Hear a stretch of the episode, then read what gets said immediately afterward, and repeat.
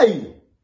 Sou livre ou predestinado? Uma baita pergunta, não é? Você já tem sua conclusão? Começamos esta discussão falando sobre a liberdade de escolha do ser humano e o poder de Deus, a predestinação. Vimos que isso se tornou uma discussão entre todos desde a reforma protestante. Agora, para acentuar ainda mais essa discussão, surgiu então uma terceira teoria. Em 1588, um professor universitário, Luiz Molina, trouxe então uma nova vertente, conhecida como molinismo. Neste trabalho, embora eu tenha dito que era uma calorada discussão com uma terceira teoria, esse professor tentou então reconciliar ou conciliar as duas teorias, a do livre-arbítrio com a da predestinação. Nela, ele identificava então que os seres tinham a salvação através de sua livre escolha, mas ainda assim dentro da onisciência de Deus. E nós vamos falar agora um pouquinho mais sobre esse estudo.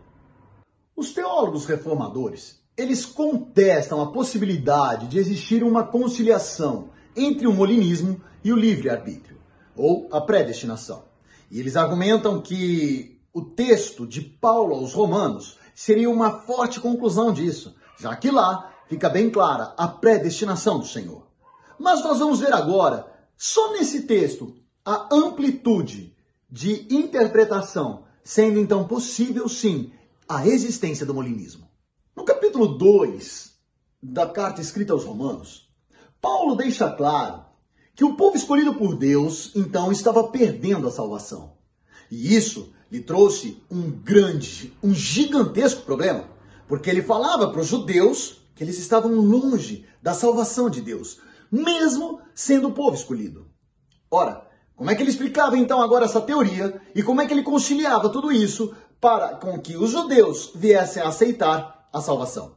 No capítulo 3, Paulo deixa claro que não seriam pelas obras a salvação, que ninguém viria a ser salvo por obras, mas sim por fé.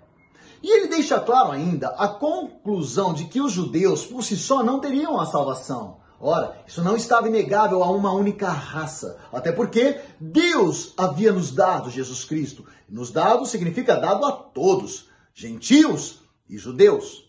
Então, Paulo explica claramente nesta carta aos Romanos que a indicação do judaísmo não significa necessariamente a salvação. E um exemplo claro que ele dá é sobre Abraão. Ora, Abraão foi justificado antes mesmo da circuncisão. Então não era necessário ser circuncidado, conforme a lei dos judeus, para que você viesse a ser justificado pelo Senhor. Então ele começa a esclarecer mais a amplitude da possibilidade de salvação.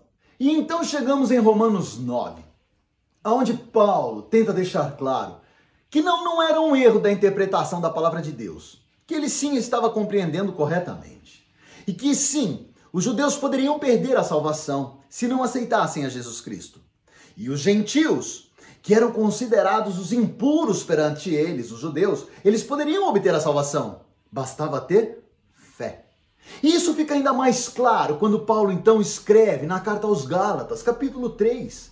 Lá ele diz não haver distinção entre judeus e gentios e que bastava ter a fé em Jesus Cristo para que eu tivesse a salvação. Dentro deste contexto e dessa complexidade de informações, chegamos à conclusão então de que Deus, através da interpretação de Romanos 9, ele sim é poderoso o suficiente para salvar a quem ele quiser. Ele pode ter a misericórdia para quem ele quiser. E nós não temos capacidade para contra-argumentar ou questionar ao Senhor. Mas uma coisa é certa: a fé seria o movimento necessário para que obtivesse a salvação. Então, dentro do molinismo, nós temos a seguinte compreensão: sim, Deus é todo-poderoso. E ele então definiu quem seriam os predestinados. Os predestinados seriam aqueles que, por livre escolha, viessem a aceitar Jesus. E então, todos esses comporiam a nação dos eleitos, os salvos, os justificados. Uma outra vinculação para que você entenda claramente o molinismo é que aqueles que falam que o molinismo ele não tem razão de ser em Romanos 9, até porque o Romanos 9, então, nós teríamos uma, uma vinculação expressiva para a predestinação, é que na verdade ali Deus não quis restringir. Em Romanos 9, ele quis expandir, Porque agora os eleitos não seriam somente os judeus, os predestinados, mas seriam todos aqueles que viessem a aceitar Jesus. E uma outra configuração que mostra claramente o poder de Deus estaria no Evangelho de João, capítulo 6, versículo 65, aonde ali nós vemos que ninguém por si só consegue a salvação. Sou salvo através do Espírito Santo de Deus. Então, a, o poder, a onipresença e a onipotência de Deus estariam presas, sim, ou vinculadas, sim, na minha salvação. Mas esta deve ser feita através da minha livre escolha.